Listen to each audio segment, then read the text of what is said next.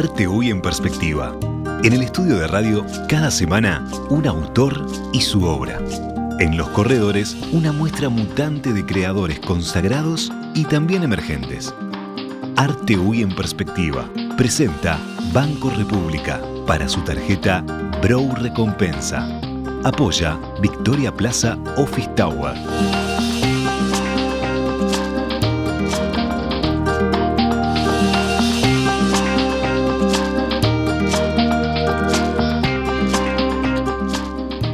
Conversación. Hoy conduce Daniela Blut.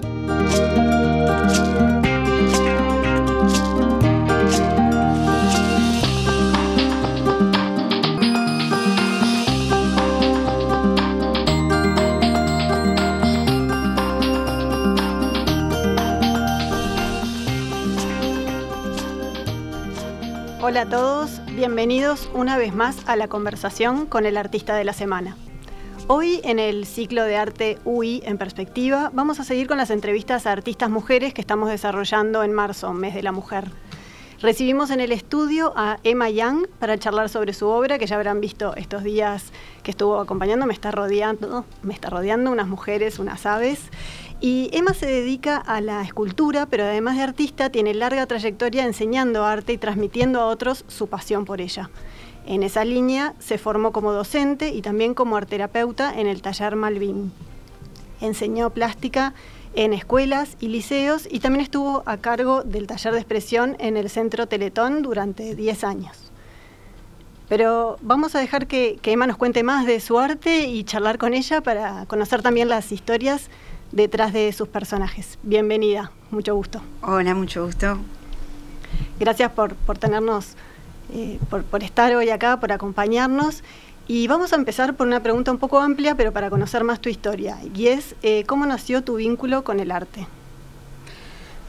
Bueno, primero que nada, gracias a ustedes por, por invitarnos a, los artistas este, a, a participar de, de, esta, de esta posibilidad de hacerlo visible, porque como digo yo, yo estoy un poco en mi taller, en mi cueva, y bueno, y estas son oportunidades para poder compartir con, con la gente, ¿no? que puedan conocer lo que, lo que uno hace. Este, bueno, ¿cómo... ¿Cómo nació ese vínculo con el, el arte? El vínculo con el arte, bueno, un poco como... Este, creo que tiene como varias eh, varias puntas ese tema porque creo que hay una parte que, que la traemos, que, que, que, ya venía conmigo, que es el tema de la creatividad, el tema de la búsqueda, de, de la curiosidad, como que eso siempre estuvo eh, presente desde niña, en los juegos, en, bueno, este, eran muchos en tu casa, ¿no? Éramos siete hermanos, éramos siete hermanos en casa y, y bueno, siempre daba para hacer un escenario de, de, juegos y por lo general era yo la que inventaba o la que armaba o la que... y también mis hermanos como que acompañaban, seguían por lo menos los más seguidos y a las maestras, a, a la misa, a lo que fuera, siempre este era yo un poco la que creaba la, el escenario y las cosas que había que decir o hacer. ¿Era, era cosa to de todos los días, las, las, manualidades, las artes en tu casa? Bueno, sí, después llegó un momento que sí, desde chicos sí teníamos este, como que se hacían cosas en casa, este, eh, pero sobre todo mis padres empezaron a hacerlo más firme cuando por un tema económico mi madre empezó con, con una venta de telas, en, en, era una casa grande, en el fondo había un garaje arriba, bueno, se, se, eh, era la venta de telas, después este, pasó a tener una boutique abajo este, con cosas de decoración y después empezó a incursionar en hacer, en hacer ella este, pesebres, pesebres con una persona de, del barrio muy querida que le enseñó las técnicas con masa, con papel, y bueno, y esos pesebres fueron, en ese momento fueron un éxito y, y, se empezaron a hacer en serie. Participaba mi padre, mi madre y armaron el taller arriba del, del, del garage. Este, y bueno, y después de eso pasó a... ¿Y ahí metías mano también? ¿o no? Ahí no, Solo me como fascinaba como observadora, pero este, ayudábamos, nos pedían, porque ya era como en serie, no era tanto la, eh, expresarnos, sino, claro, que era como ayudar a pegar las tablas o las cabecitas. O, este, siempre, eh, yo no era de las que más participaba en la ayuda, tengo que confesar, pero siempre estaba ocupada en otras creaciones, pero, pero sí todos colaboraban, sobre todo mis hermanas menores. Y después este, también siguió el tema de, de, las artesanías que se vendieron eh, en, grandes tiendas muy reconocidas acá de, boutiques en, Montevideo y en el interior. Y, ellos trabajaban eh, con, la, con, con, con, la corteza de la, del bananero entonces había que ir a juntar las bananas, este, las cáscaras, cortarlas, plancharlas, ponerlas abajo de la alfombra. Tenía todo un, proceso. ¿Y, dónde las juntaban? ¿En el barrio? En el barrio, en, casas donde había bananeros. Bueno, todo el mundo tenía que avisar donde había un bananero. Este, y le avisaban a mi madre o a nosotros íbamos a ayudar. Y ahí salían todos. Y de ahí salíamos. Este, exacto. Después mi padre puso un taller en uno de los cuartos de la casa donde hacía toda la parte de los marcos, las maderas, espejos. También trabajaban con espejos. Y bueno, a veces nos pasa la alegría de, ir a, casas de amigos y encontrarnos con, con artesanías que, que hacían ellos, que hacían nuestros padres. Eso como ¿Y, en, la escuela también eras la, la que era buena en manualidades, la que hacía las cartulinas o las maquetas? Sí, sí, era, eh, sí, siempre me gustó. Era cuando nos mandaban a hacer algo de ese tipo este, eh, de, artesanías, o que en esa época no, no, era tanto artesanía, sino que te mandaban a hacer algún trabajo en, en papel o de collage, eso eh, yo ahí me gozaba. Era lo que más me gustaba. Este, ¿Y lo veías como una posible vocación? ¿O capaz que no eras consciente en ese momento? No, no era para nada consciente. Además, no era como muy. Eso era como que. No era lo que, lo que más rendía, vamos a decir, el ser. Tenía otros hermanos que se dedicaban a. que les gustaban más los números y eran buenas calculadoras y eso, y eso sí rendía más para la economía. Pero siempre estuvimos, este, después hicimos eh, como nosotros, como hermanas, hicimos billeteras para vender, que tenían como un, juego de cintas ahí con los billetes, hicimos, yo hacía manzalocos, siempre estábamos haciendo como cosas para, este, para juntar plata, ya sea para nosotros o ayudando a lo que hacían mis padres. Como un gen emprendedor que había ahí en la familia. Sí, que fue, fue muy bueno, muy positivo, este, creo que, que para todos como, como base de educación. Este, pero, y bueno, y después yo me perfilé más eh, cuando terminé preparatorios, como que no sabía mucho qué hacer, porque mi perfil era más la psicología, el arte, la agronomía, la naturaleza también siempre estaba ahí. Este, pero ta, es como que ¿Y ahí qué resolviste hacer? Y ahí resolví hacer un, un, poco porque era lo que sentía que se me pedía o lo que, o lo que realmente más importaba era este, lo económico, entonces me puse a hacer un secretariado. Hice un secretariado rápido y entré a trabajar en un estudio contable.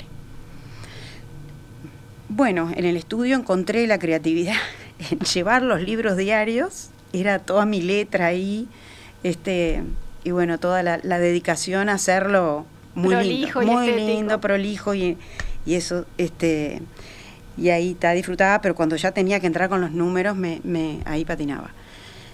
Pero bueno, trabajé un año eh, en ese estudio hasta que surgió es una oportunidad. Eso yo siempre pienso que es un poco lo que uno trae, otro poco lo que te, te habilitan, porque eh, en eso de que te habilitan también tengo que decir que si bien en mi casa había un tema económico, mis padres cuando éramos chicos nos habilitaban a, a eso, porque yo lo sentí en que me habilitaban a, a, crear, a jugar, a inventar, a hacer cosas que, no sé, que te gustaran y disfrutaras. Por ejemplo, algo que me marcó muchísimo es que me dejaron empapelar un cuarto, todo con papeles de revista y engrudo. Yo creo que hasta el día de hoy no me lo creo. ¿Cómo me dejaron empapelar todas las paredes de ese cuarto? Y bueno, ese cuarto era como era como mi, el, refugio. el refugio, era impresionante. Y ahí empezamos con mis hermanos a crear otras cosas, banquitos, mesitas, poníamos cositas. Eso fue como que cosas viste que te, las acordás como que te marcan. Que te marcan. ¿Y cuál fue esa oportunidad que surgió? De cuando estabas la que surgió después, cuando estaba en el estudio, la oportunidad fue de un colegio, de una prima que me invitó a, trabajar en un colegio. yo nunca había trabajado en un colegio, amaba a los niños, pero no. Y bueno, y fui de, auxiliar docente dos años y después ahí también fue como que vieron que, yo tenía como una tendencia al, tema de la plástica y el arte y me propusieron este, hacer, en esa época eran manualidades con todo primaria y liceo.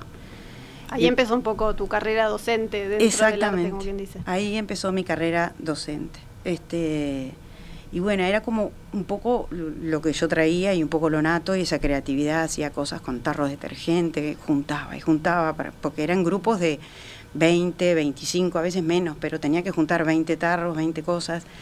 Este, y allá cargaba, pero feliz, este, ¿Disfrutabas la docencia? ¿Es, es una parte del proceso creativo que, te gusta? Muchísimo. Además, los chicos cuando yo entraba a la clase aplaudían porque ellos disfrutaban tremendamente de que de ese espacio como más liberador, hasta cambiaba la estructura de la clase y bueno, y hacían muñecos, este, de todo, cosas que se pudieran llevar y que ellos pudieran disfrutar en la casa también. Y eso fueron años y después en otros colegios también. El estudio contable marchó. Marchó quedó, en la estantería, no sé.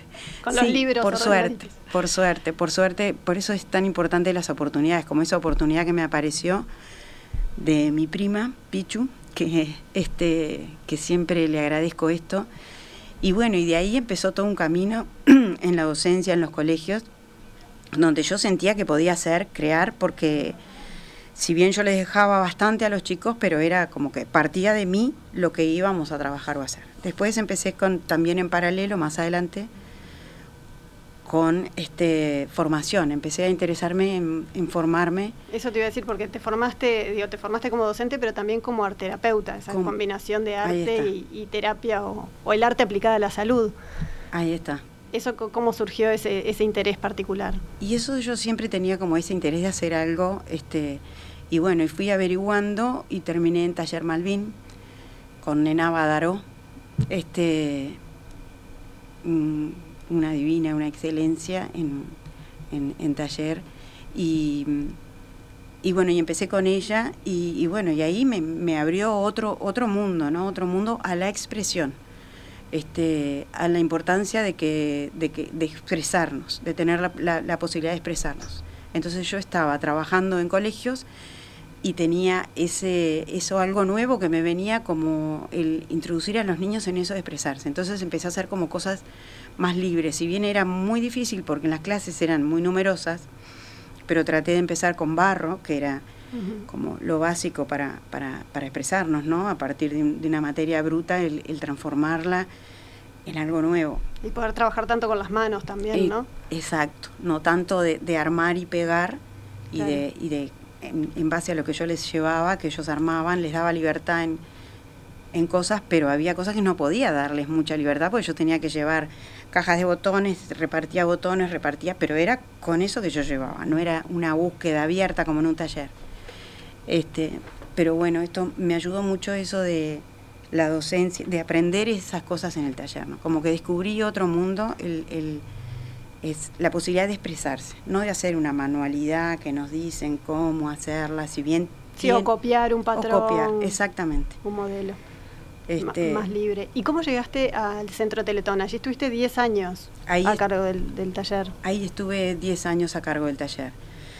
En realidad el Centro Teletón, este, me acerqué un poco porque tengo una realidad en casa de, un hijo con una discapacidad y bueno, a partir de ahí me acerqué como voluntaria y bueno, y me propusieron, este, porque sabían de mi formación y de, me propusieron este, mm, crear un taller de, expresión plástica. Y o sea, no existía antes de que tú llegaras, no, se creó en ese momento. Em, el Teletón empezó en el 2006 y el taller empezó en el 2007, o sea que fue bastante... Claro, desde los inicios casi. Sí, desde los inicios. Y, y bueno, y ahí fue, ahí fue como pato en el agua, porque el taller era yo siempre le decía a los chicos que era como nuestro nido, este es nuestro nidito. Además era un lugar, no entraban muchos chicos, pero, pero sí tenía una continuidad. Los niños tenían una continuidad en el taller. Este, bueno, fuimos como cambiando los, los, este, los protocolos de cómo hacerlo para que los niños tuvieran justamente una, una, una proyección, un crecimiento a través de la expresión. Y bueno, y eso se fue logrando este, con tener niños con continuidad, no que venían salpicados, venían las terapias, no, sino que se les dio una preferencia para entrar al taller de plástica, se consiguieron los traslados para que vinieran especialmente, se trataba de, coordinar con otras terapias, pero... Y eso, bueno, y eso fue increíble el cambio de ver niños que venían de repente un día, disfrutaban, y ese día era increíble, pero el niño que venía y podía hacer un proceso. Entonces estaban un año y yo les mostraba lo que habían hecho al comienzo, al comienzo y se los mostraba a las otras técnicas y yo me maravillaba con lo que hacían, cómo empezaban con manchas y terminaban generando este el dibujo de la mamá, del papá, niños con, con diferentes dificultades, con muchas dificultades de repente en una edad avanzada, pero que hacían este proceso que los hacen los niños que no tienen dificultades, lo hacen más chiquito, mm, Desde, desde niños que empiezan con el garabato y terminan, bueno, estos niños lo hacían en otras edades, pero teniendo la posibilidad de, de pasar por ese proceso, lo hacían. Entonces, para mí fue, eh, fue todo un descubrimiento, un placer, y el placer de, que, de, mm, de vivir lo sensorial, la importancia de, de, de descubrir este, a través de, la plástica, de la espuma, de lo que fuera, cada, este, cada sentido. Y, lo que eso capaz les aporta, capaz no, seguramente les aporta a, todos los niños en general, pero a estos chicos en particular, capaz Exactamente. todo ese mundo de sensaciones que, quizás no lo experimentan de otra manera. Que si no se las llevas es para difícil para ellos o hasta para los padres a veces imaginarse. Entonces, con los padres trabajábamos ese tema de también de hacerlo en casa de la espuma, del enduido, de eso era increíble el ver las caras de los niños. Tengo fotos que es que son las guardo eh, en, en, mi memoria porque bueno cada día en ese taller fue fue maravilloso. ¿Seguís ahora vinculada a, algún taller o algún curso o, a las terapias con, con, arte? No, extraño pila eso, extraño muchísimo porque este, siento que ahí yo este, estaba muy bueno. Pero bueno, después tuve taller en casa. Cuando me fui de Teletón, puse el taller en, fondo, en el fondo de casa y, ahí empecé, seguía con niños en casa. Este, y tenía un grupo de, niños y de adultos. Con los adultos también fue otro descubrimiento, porque eran adultos, eran familiares. Este, entonces yo no me imaginaba que ellos se lo iban a tomar en serio y que iban a disfrutar como pasaba con los niños en Teletón. Y fue casi que tal cual, casi que tal cual, trabajando con barro y con, materia muy, este, o la pintura, cómo, cómo descubrían el placer de ellos mismos generar, crear, progresar, este, impresionante. Vamos a ir a una tanda, pero antes eh, me quedo con unas imágenes que, dijiste, un nido cuando te referiste al, taller en, Teletón, y también como un refugio en aquel cuarto empapelado con engrudo. ¿Cómo describirías tu estudio del que estabas hablando recién hoy, tu taller? En mi taller, y es como, como mi nido, mi resguardo. Es, podemos buscar sinónimos, pero es siento lo mismo que en aquella pieza empapelada o en ese taller en Teletón este, siento lo mismo en, en, mi taller, aunque tiene una diferencia de que aquí estoy sola. Claro. Este, y también se dan otras magias, eh, otras cosas, otros crecimientos, ¿no? El estar sola. Eh, Ahora a la vuelta de la tanda me vas a contar más del taller y de los personajes que, que nacen ahí. Dale. ¿Sabías que con las tarjetas de crédito Mastercard Bro Recompensa, tu dinero vuelve a vos? Es la única que te devuelve plata cada vez que compras, a través de un programa de lealtad, en donde generás puntos que equivalen a dinero real, para comprar donde y cuando quieras, además de contar con beneficios exclusivos en los rubros más relevantes para tu día a día, que podés ver en beneficios.bro.com.uy. Pedí tu Mastercard Bro Recompensa al 2 1996 triple cero o en recompensa.brow.com.uy. Con tu tarjeta Mastercard Brow Recompensa, todo lo que das vuelve. Banco República, nuestro banco país. Todas las conversaciones quedan disponibles en nuestra web radiomundo.uy.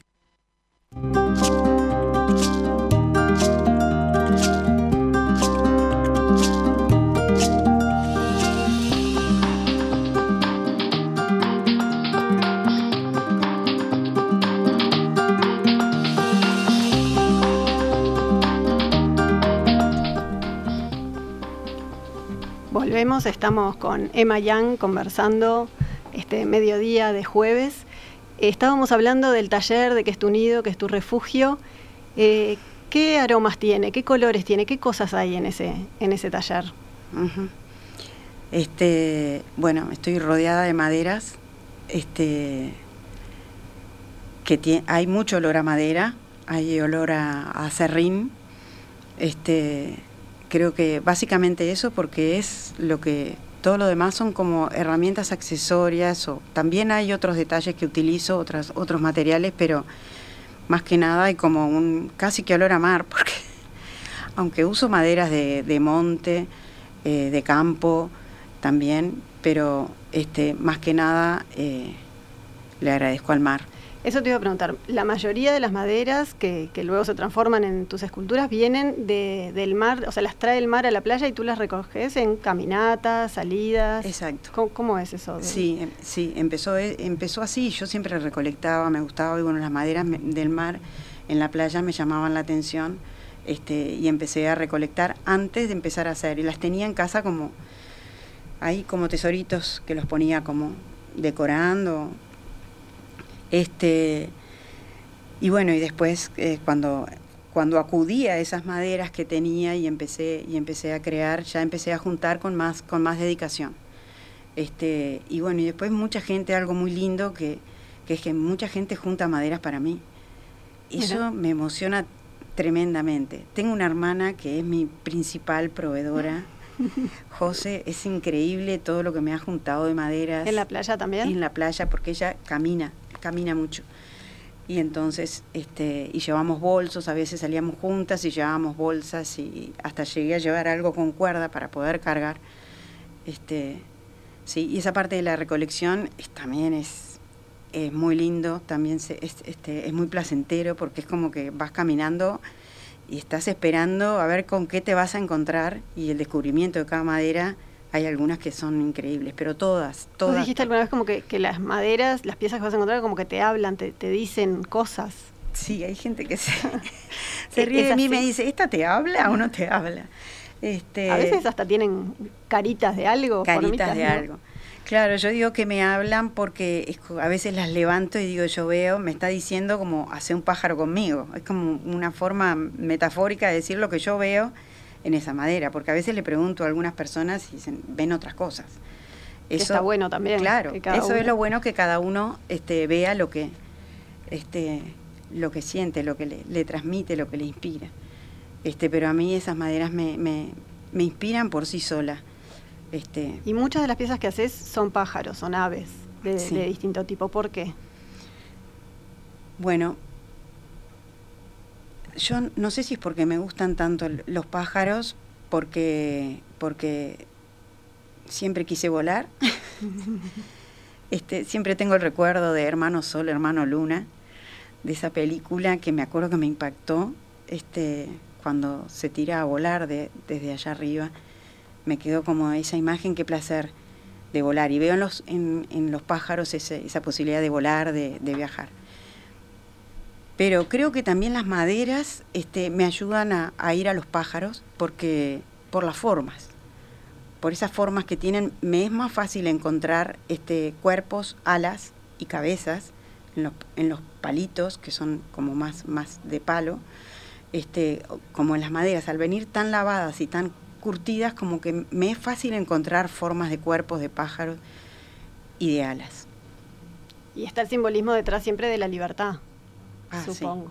Bueno, la libertad, esa, qué, qué palabra, qué, qué poder sentir esa libertad, ¿no? Eso es lo que siento cuando, cuando estoy en el taller, cuando estaba en, en Teletón, la posibilidad de crear, ¿no? Eh, eso tiene mucho que ver con lo que, con lo que hago, con lo que me pasa, con, soy tan libre de poder crear con esas maderas que las pongo en las cajas y empiezo a seleccionar y a buscar y, y eso es como... ¿Y cuánto te lleva un proceso, el proceso de armar una pieza, por ejemplo? El proceso de armar una pieza, este, me lleva un pájaro. Lo que pasa es que yo soy muy detallista. ¿O haces varias al mismo tiempo, capaz? No, sí, sí, porque se va pegando algo, lo, lo, lo, lo presiono, lo aprieto, este, lo dejo presionando y, y agarro otra y paso a otra cosa. Este, pero voy mucho en los detalles y a veces dejo una obra y no me gusta y la vuelvo a traer o se me ocurre otra cosa para agregarle, por ejemplo en las muñecas me pasa mucho. Te iba a preguntar si la figura humana es más difícil, es más desafiante, Sí, o te eh, lleva más tiempo. Bueno, no, no sé, porque en los pájaros también tengo que ver una perspectiva del, del tamaño del cuerpo, las patas, la cabeza, que, ten- que haya como una armonía, ¿no? Y en los cuerpos también a veces me cuesta este, la armonía de- del tamaño de la cabeza con respecto al cuerpo, tomo todas las medidas, pero claro, las maderas me llevan a determinada forma, por ejemplo, los cuerpos, entonces después tengo que ver, claro, los rectangulares, de qué tamaño los brazos o, o las, o las piernas, de que he sacado piernas, he puesto otras, cabezas, saco cabezas, pongo Veo otras. que para las cabezas usás cucharones, o por lo Ah. menos en, en las mujeres que nos acompañan hoy Sí. en el estudio. Es que eso fue otro descubrimiento, porque el hacer las cabezas con la madera era. Yo trato de no transformar demasiado lo que encuentro. Pero para hacer cabezas yo tenía que eh, transformar mucho, lijar muchísimo este, un trozo de madera para que tuviera forma de cabeza. Eso Capaz quedaba muy pesado también. para muy que- pesado y me daba mucho trabajo de, de- de- lijado, que yo tengo problemas de, de- artrosis y bueno, entonces busco todo lo que sea, este, las herramientas que me ayuden, todo eso. Y bueno, el cuando descubrí las cucharas, y además me gusta porque me gusta reutilizar, el resignificar los, este, bueno, como las maderas, también elementos que aparecen antiguos, como elementos de, de hierro que ya no tienen utilidad.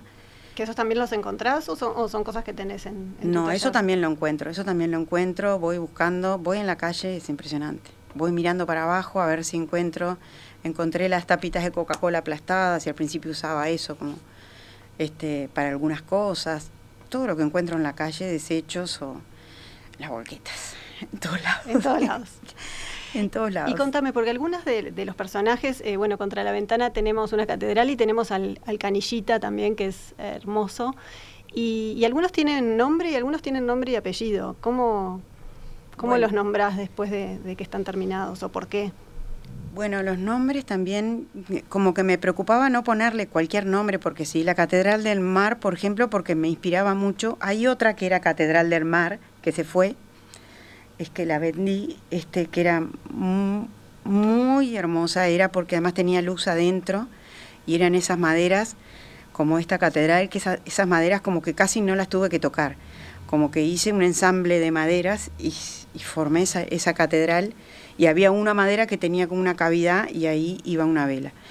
Esa se llamaba Catedral del Mar y esta es la Catedral del Mar 2 porque me inspiran, por eso le puse el nombre de Catedral del Mar, porque esas maderas, y además me hizo acordar a la Catedral del Mar que leí la historia de la de, mm, eh, de Barcelona. Y, Y, y estas que son Nicolasa y Damiana, Nicolasa y Damiana, este, bueno, también ahí busqué nombres de mujeres que hubieran tenido eh, algo que algo que hayan hecho en la historia como mujeres que haya quedado como un legado para la humanidad de alguna manera o para un pequeño grupo de personas. Y bueno, y encontré, busqué mujeres eh, latinas, mujeres uruguayas, es no, mujeres de América. Y, este, y encontré eh, en ellas como, un- por ejemplo, en, en una de ellas es la lucha por la tierra, por, por su lugar ancestral, por su lugar, por su tierra ancestral, y en otra de ellas por el lugar donde vivía, también que las desalojaron y las mandaron al, al, al borde de la ruta a vivir, y ahí, bueno, tu- tuvo un accidente la familia y, este, y bueno, quedó como esa historia de mujeres que, que han luchado por, en este caso, por un lugar. ¿Alguna conquista? Algo tan o- importante. O algún mojón. Claro, exacto. Perfecto. Bueno, se nos termina el tiempo, nos quedaron muchos temas por, por conversar, pero la obra de Emma Young va a estar acompañándonos unos días más en el estudio. También pueden volver a escuchar o a ver la entrevista en la web y en las redes de, de Radio Mundo. Seguir a Emma en, en Instagram, que no, no nos dio el tiempo de mencionarlo, pero ahí no está sola como está en el taller, está ayudada por una de sus hijas. Así que ahí también pueden ver la Manuela. obra. Y, la participación en, algunas muestras individuales y, colectivas. Y bueno, los invito a que visiten eh, las redes de la radio y de, la artista, y allí también este, pueden dejar sus comentarios, hacer preguntas, y nos volvemos a encontrar el, jueves que viene. Muchas gracias a todos. Gracias, Emma, por estar Muchas gracias a ustedes.